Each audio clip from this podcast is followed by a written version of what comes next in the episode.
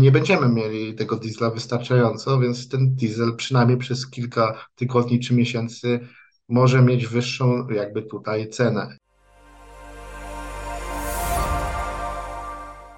Jacku, ostatni raz widzieliśmy się tutaj 5 miesięcy temu i pierwsze pytanie, jakie Ci zadałam, brzmiało Turcja czy Węgry, jaki scenariusz czeka Polskę i w jaką stronę idziemy? Co z perspektywy tych pięciu miesięcy się zmieniło w Twoich poglądach i jak dzisiaj widzisz sytuację naszego kraju gospodarczą?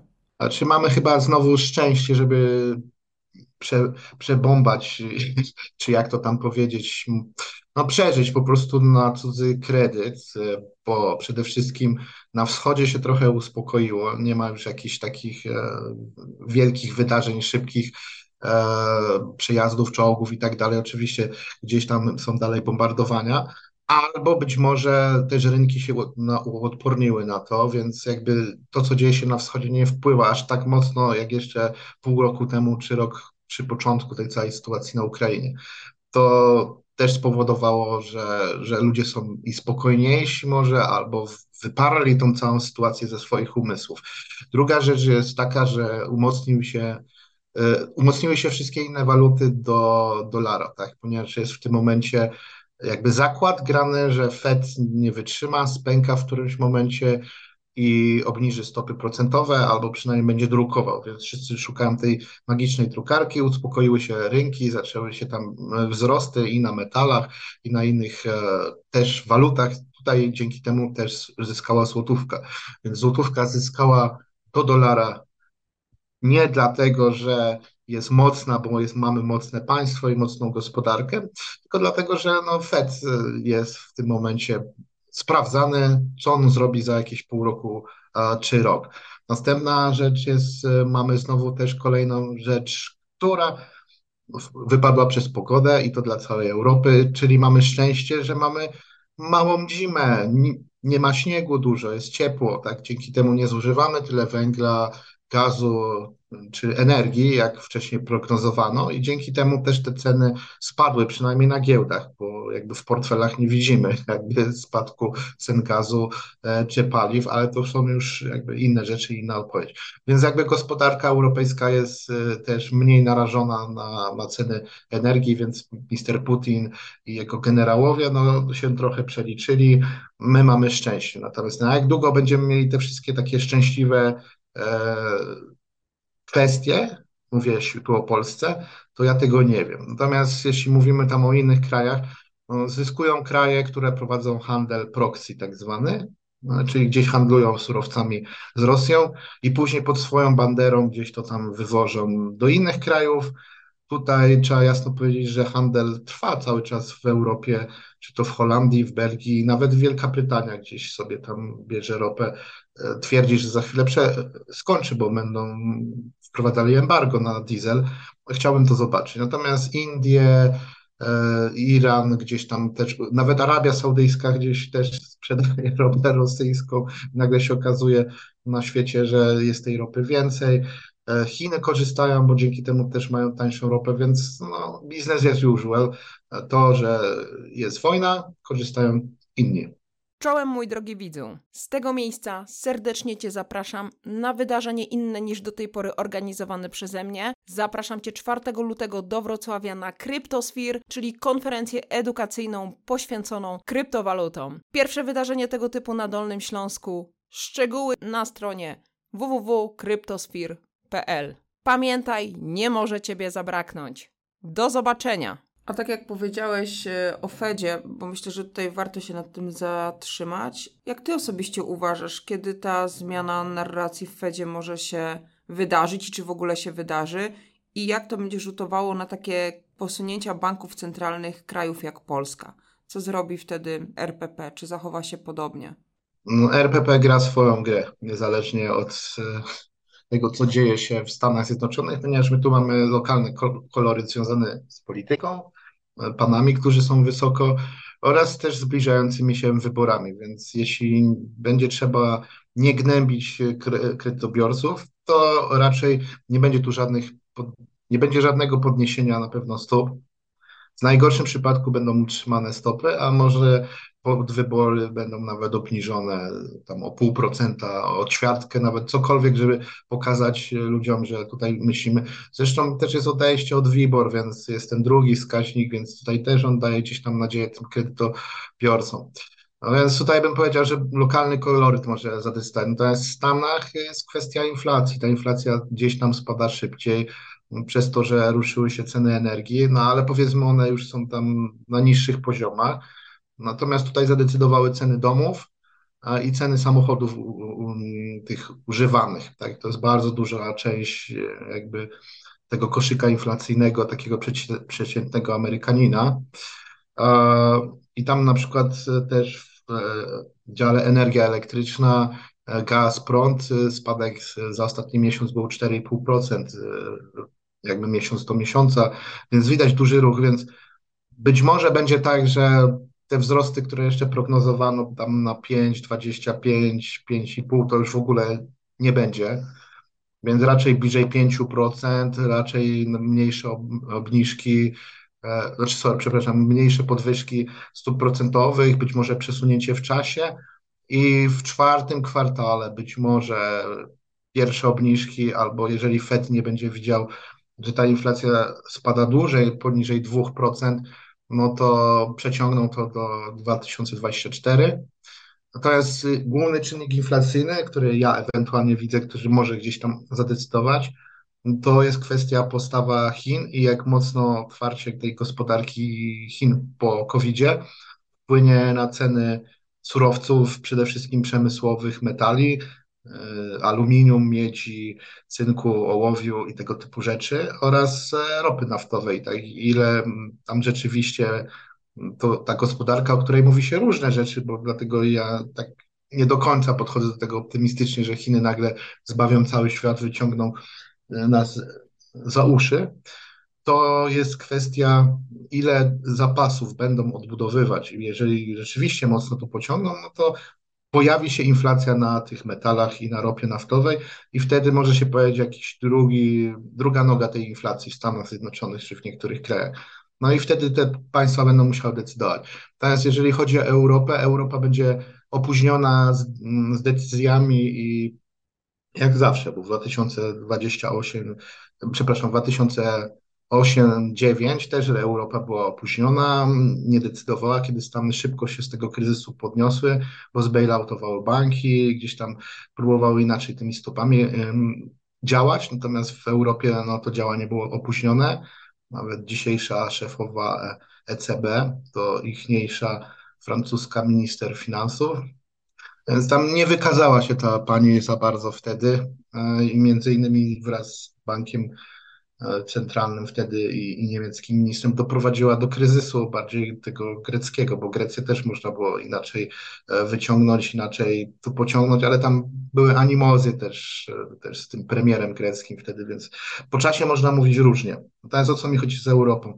Europa może podnieść stopy wyżej, i obniżyć później, tak? Więc ten cykl nie nałoży się idealnie na ten cykl europejski, a że Polska jest w eurostrefie handlu, tak powiem, a nie, EU, nie waluty, więc to może wpłynąć na jakiś nasz poziom też inflacji, te wszystkie embarga, ograniczenia w handlu z Rosją mogą spowodować, na pewno spowodują, że inflacja będzie wyższa niż w krajach, o których mówię, więc u nas sukcesem będzie, jeżeli do końca roku zejdziemy do 8% czy tam 7%.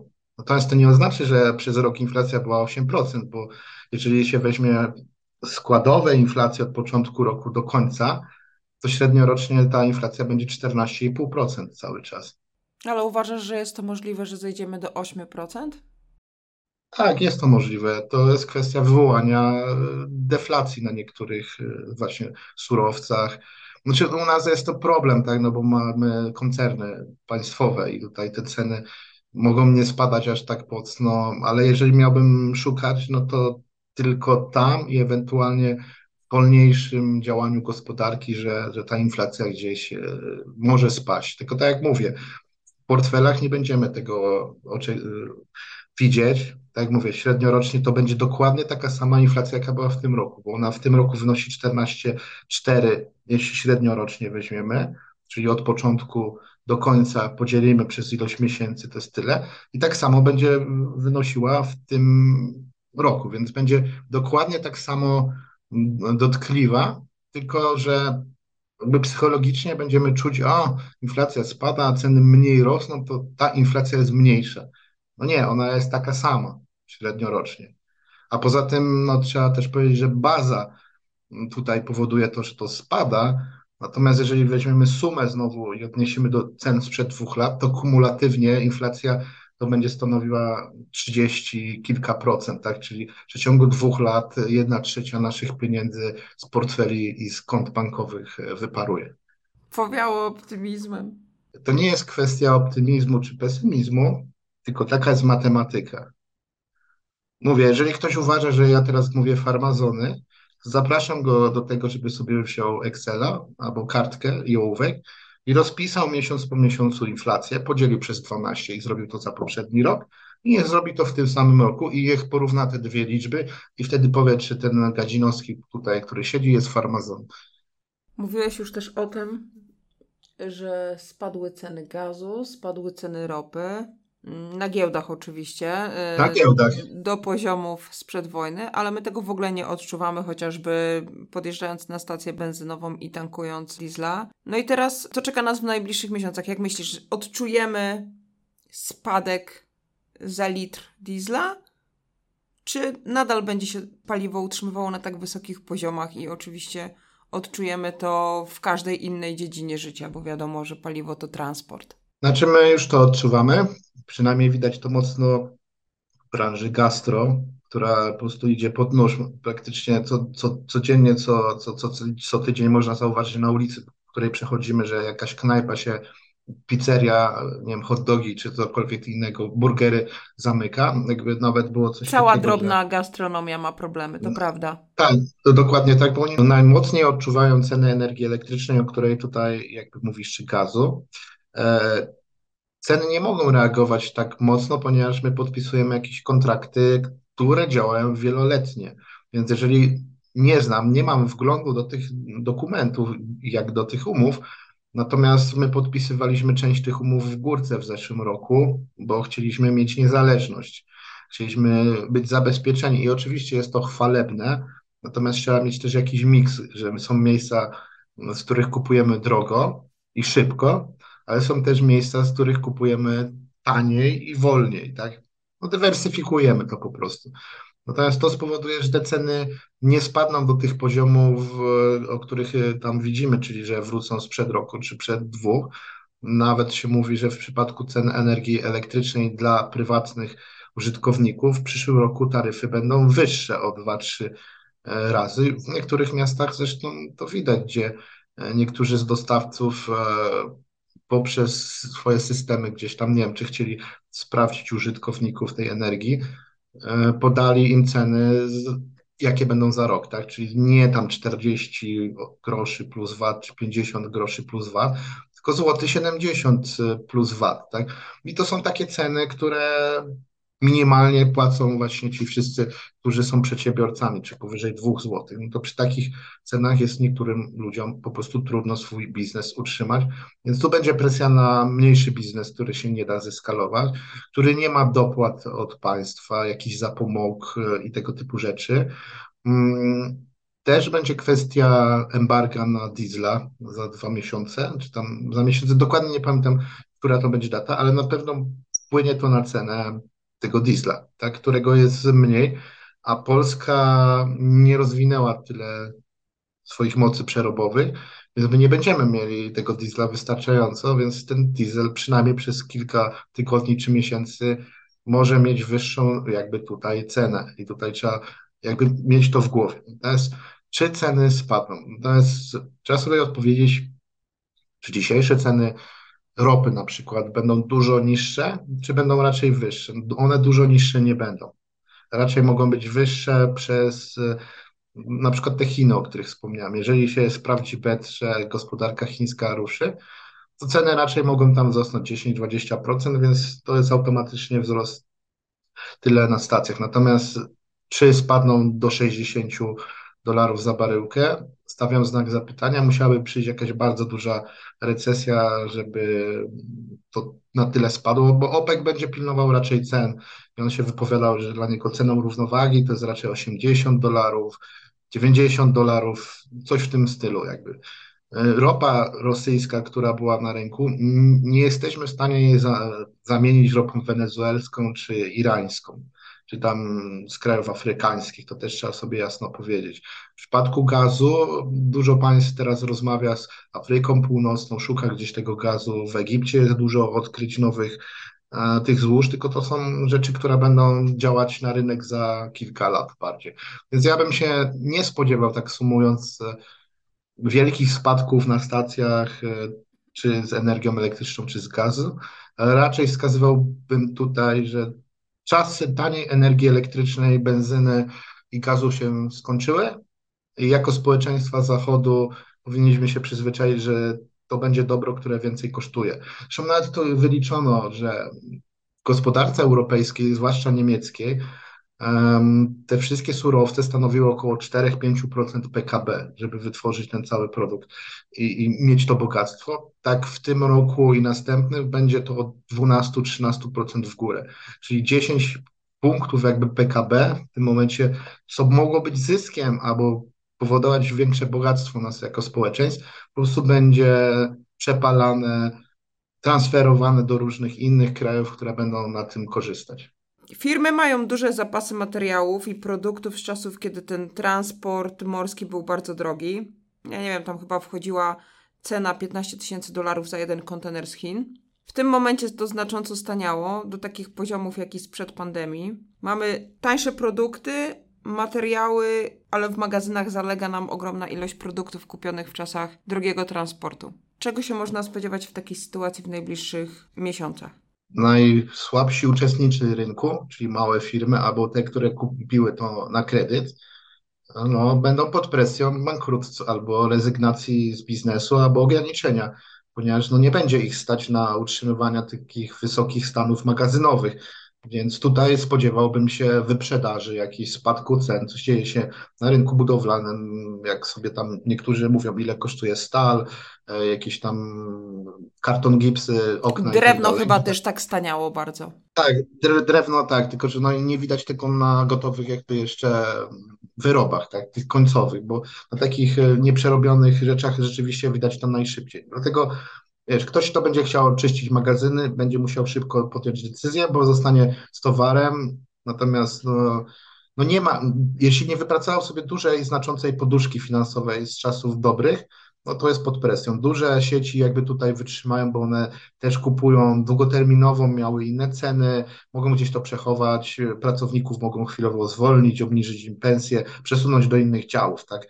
Więc tutaj to może mieć jakiś tam współczynnik wpływu na inflację, o którą jakby pytać, skąd te obniżki mogą być. Czyli wyprzedaż zapasów z gospodarki, ponieważ było widać od 3-4 kwartały ostatnie, że było produkowane na górkę, ponieważ wszyscy liczyli na premię inflacyjną, czyli dzisiaj wyprodukuję, sprzedam to za miesiąc czy dwa, e, będę miał zysk tylko dlatego, że trzymam towar na magazynie. Tak?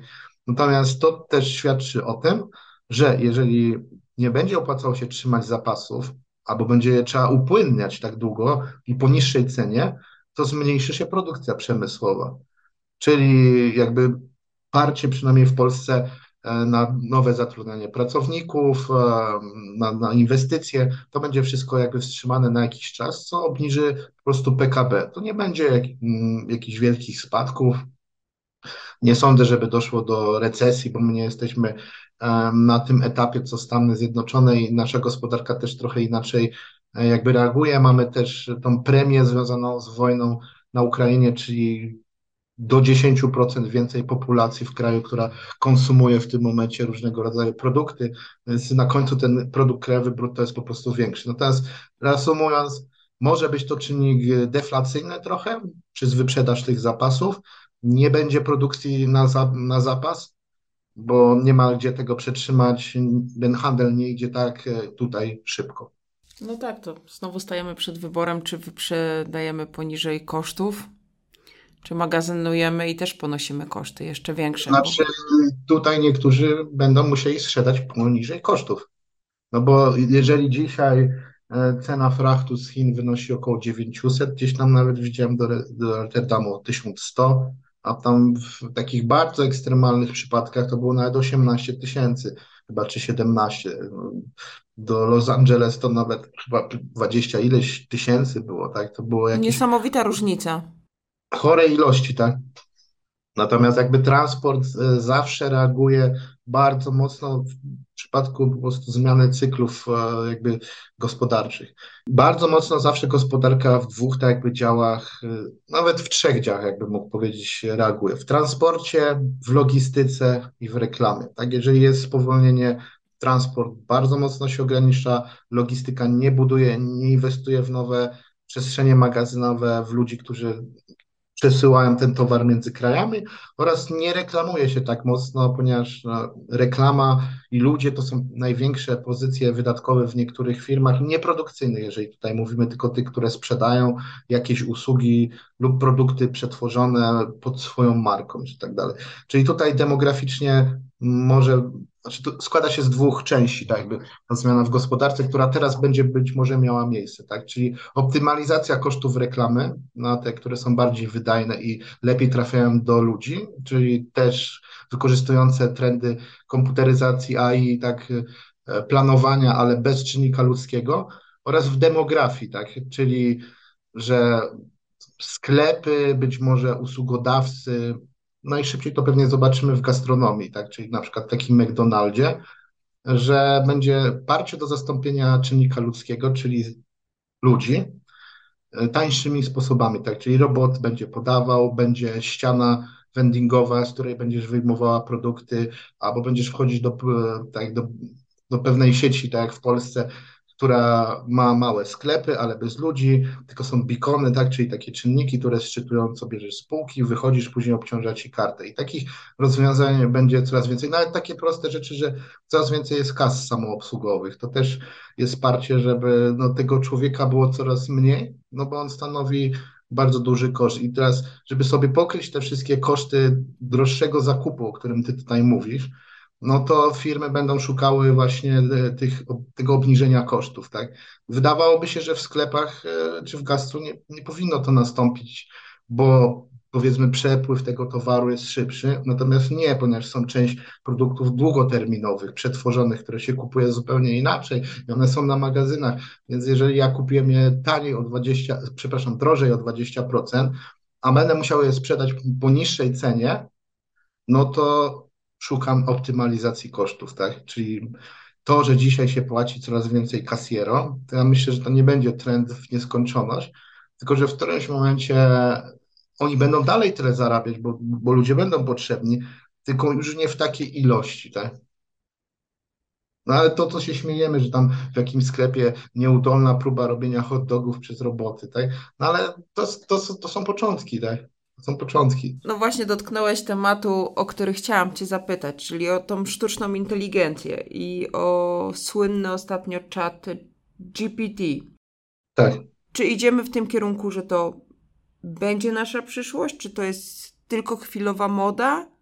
I jakie z tym też zagrożenia Twoim zdaniem się mogą wiązać? Znaczy to, co widzimy, to jest jakąś tam, to jest jakaś komercyjna część tego wyścigu AI, ponieważ wyścig AI już się toczy między Chinami a Stanami Zjednoczonymi i tam Chiny wygrywają ze względu na moc komputerów, ilość ludzi, e, specjalistów czy inżynierów, tak, no po prostu oni jakby odrobili lekcję, bo od momentu, kiedy byli kopiarzami wszystkiego, czyli rozkręcali, kopiowali po chamsku, tak teraz chcą tutaj być pierwsi, E, też z tego względu, że AI używają, czy będą używać do kontroli społecznej, takiej kontrolowania tego, co się dzieje w tym państwie, czy też prognozowania i wypełniania mm, jakby trendów gospodarczych, czyli być może za jakiś czas będzie tak, że część decyzji, czy podnieść ceny, czy nie wiem, wyprodukować to, czy postawić jakąś hutę, czy kopalnię, E, czy, czy elektrownię, czy jakiś pociąg w Chinach będzie zależało od komputerów, czy też od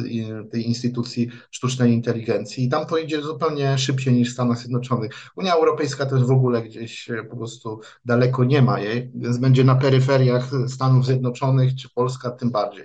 No więc e, wszelkiego rodzaju jakby trendy, jakie będą, będę patrzał głównie na Chiny, Oczywiście można powiedzieć, że to jest państwo totalitarne i tak dalej, natomiast żeby ono było bardziej konkurencyjne względem gospodarki przykład Stanów Zjednoczonych, będzie chciała część tego czynnika ludzkiego pewnie mm, wykluczyć, nawet z tego względu, że komputer nie da się przekupić na przykład, e, nie weźmie łapówki, natomiast no, też da się kwestia, kto go zaprogramuje, prawda, zawsze i jak go zaprogramuje. Więc wracając do czatu GP, tak, tej, części mm, komercyjnej, tutaj Microsoft zainwestował 10 miliardów i było chyba to ogłoszone nawet w zeszłym tygodniu, czy dwa tygodnie temu. Chce mieć swoją pocztę.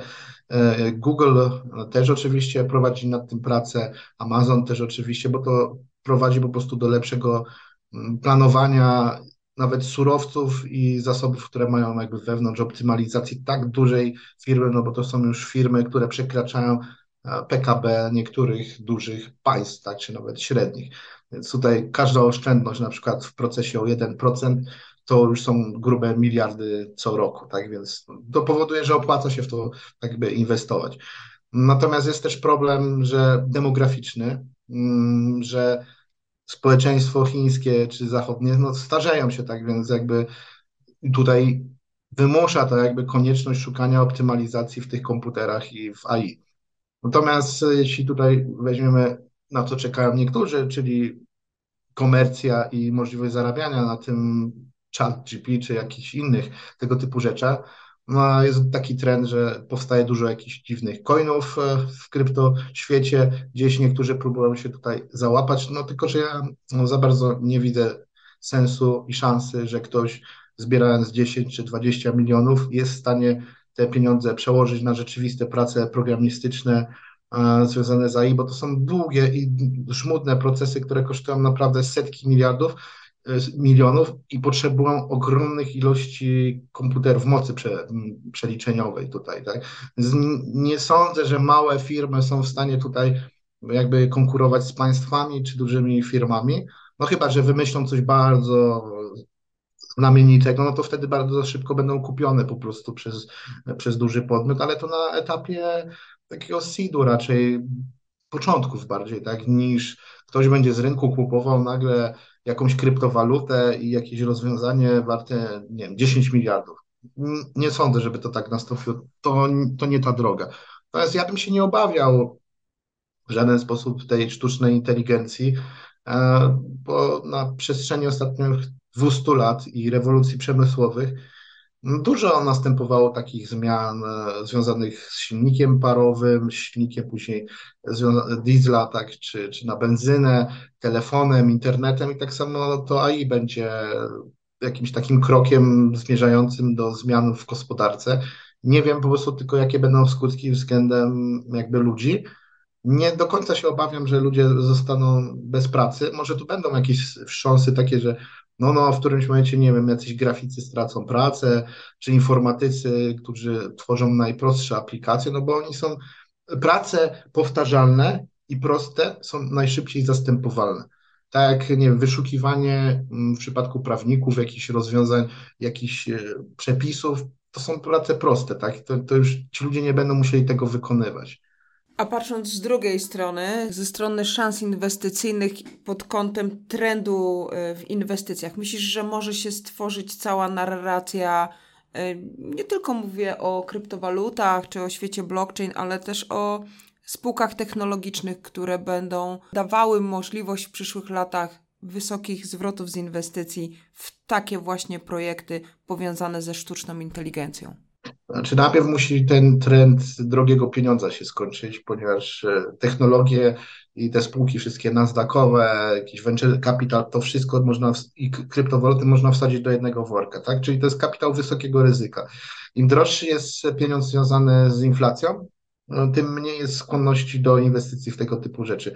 Więc e, przez kilka miesięcy lub kilka lat będzie jeszcze trend na spółki takie tradycyjne, E, te powtarzalne, tak, czyli taki McDonald's, Caterpillar, nie wiem, piwo, leki, tego typu rzeczy. I te firmy mogą rzeczywiście być droższe nawet niż są teraz, ponieważ one są też często spółkami y, dywidendowymi, tak, i dają w przeciągu 20 czy 30 lat zwrot kapitału praktycznie wartości tej spółki, tak, czyli dzisiaj kupuję sobie nie wiem, takiego Caterpillara za 250 przykładowo, i w przeciągu 10 lat y, mam z powrotem dywidendę, a tą, a tą akcję cały czas mam. No jeżeli oczywiście nie kupię u brokera w bucket shopie, tak, no bo to jakby w Polsce ludzie nie rozróżniają tego, gdzie się kupuje akcje i czym się ma prawo do dywidendy, czy głosowania nawet na walnych zgromadzeniach, które się teraz głównie odbywają elektronicznie, nie trzeba iść sobie, tylko dostaje się stronę i tam jest. Ale wracając do sytuacji.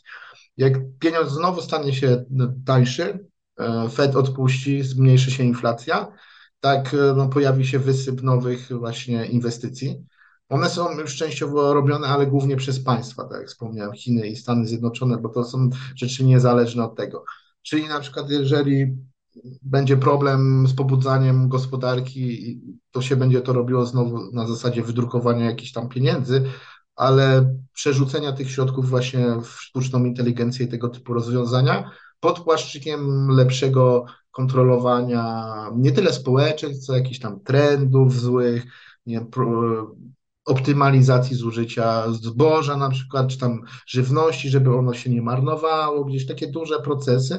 Natomiast no, tam też będzie kontrola oczywiście zachowań ludzkich jakby, tak, bo to im więcej da się planować, przewidzieć behawiorystycznie, co będą robić ludzie, no to wiadomo, że my będziemy więcej pod presją, będziemy oddawać coraz więcej prywatności, jeżeli o, to tutaj chodzi, nie tylko w życiu prywatnym, ale też w życiu jakby gospodarczym, tak, czyli nasze decyzje. Mamy początek nowego roku. Jacek, Twoje plany inwestycyjne na ten rok i na jakie aktywo warto zwrócić uwagę w tym roku, które może dać zarobić inwestorom? No, powiem przez swój pryzmat. Na początek było tak, że zacząłem z metalami przemysłowymi. Jak długo z tym pociągnę, to ja nie wiem, bo może być tak, że za tydzień je sprzedam wszystkie. No teraz po prostu trzeba robić, no te ruchy są inwestycyjne coraz krótsze. Mimo, że ja nie jestem inwestorem typu daily trader, mnie to po prostu nie interesuje, bo nie mam na to czasu, umiejętności, chęci, ryzyka. No czyli po prostu też no, chcę robić inne rzeczy poza siedzeniem przy wykresach. No.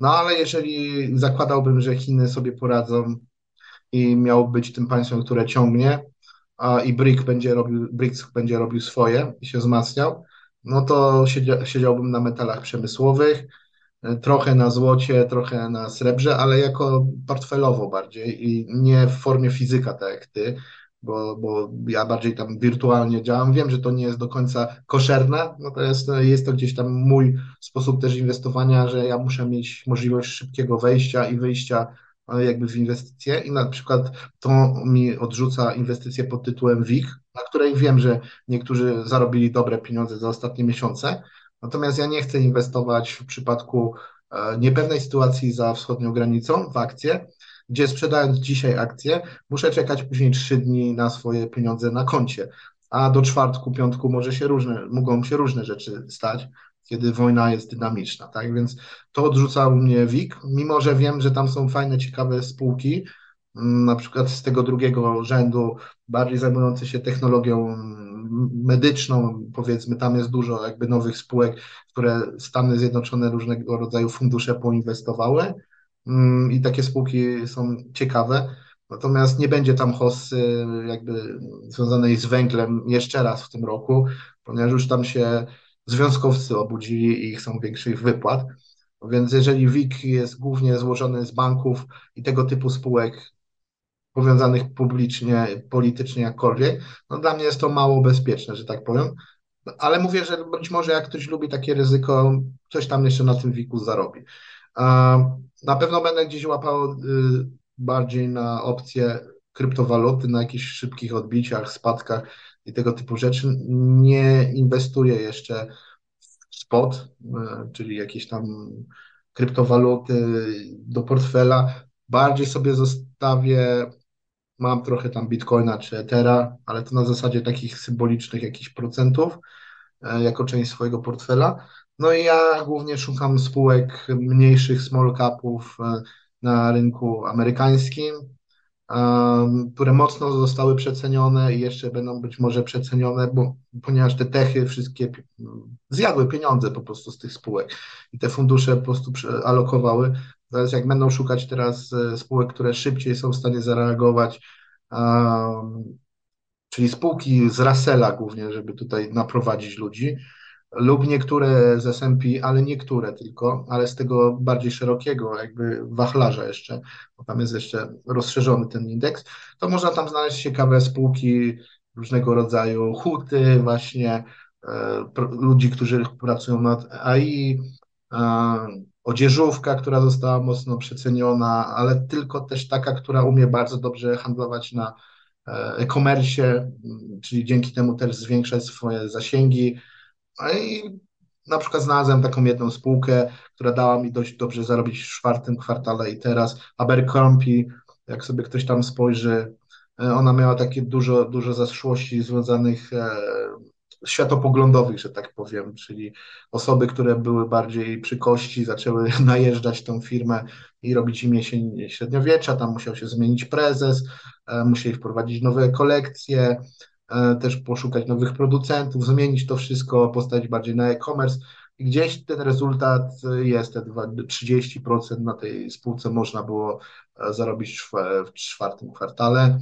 E, też w związku z tym, że powiedziałem o tych metalach, no to producenci metali, tak, czyli huty różnego rodzaju, czy to Chile, Meksyk, Kanada, Stany Zjednoczone, też są, nawet taki głupi KGHM był dobrym sposobem zainwestowania. Ja nie zainwestowałem, tak jak powiedziałem, bo nie inwestuję w polskie spółki, ale jeżeli poszedł ktoś tym samym trokiem, e, tropem co ja, to mógł e, tam wejść, więc nie wiem, czy tutaj jestem jakoś mega nowoczesny w tych swoich inwestycjach. Raczej w tym roku bym stawiał na takie tradycyjne produkty czy, czy branże, ale to też dlatego, że jest rynek tego droższego pieniądza, bo jak skończy się ten e, rynek związany z Fedem, to ja myślę, że zacznę powracać na spółki technologiczne.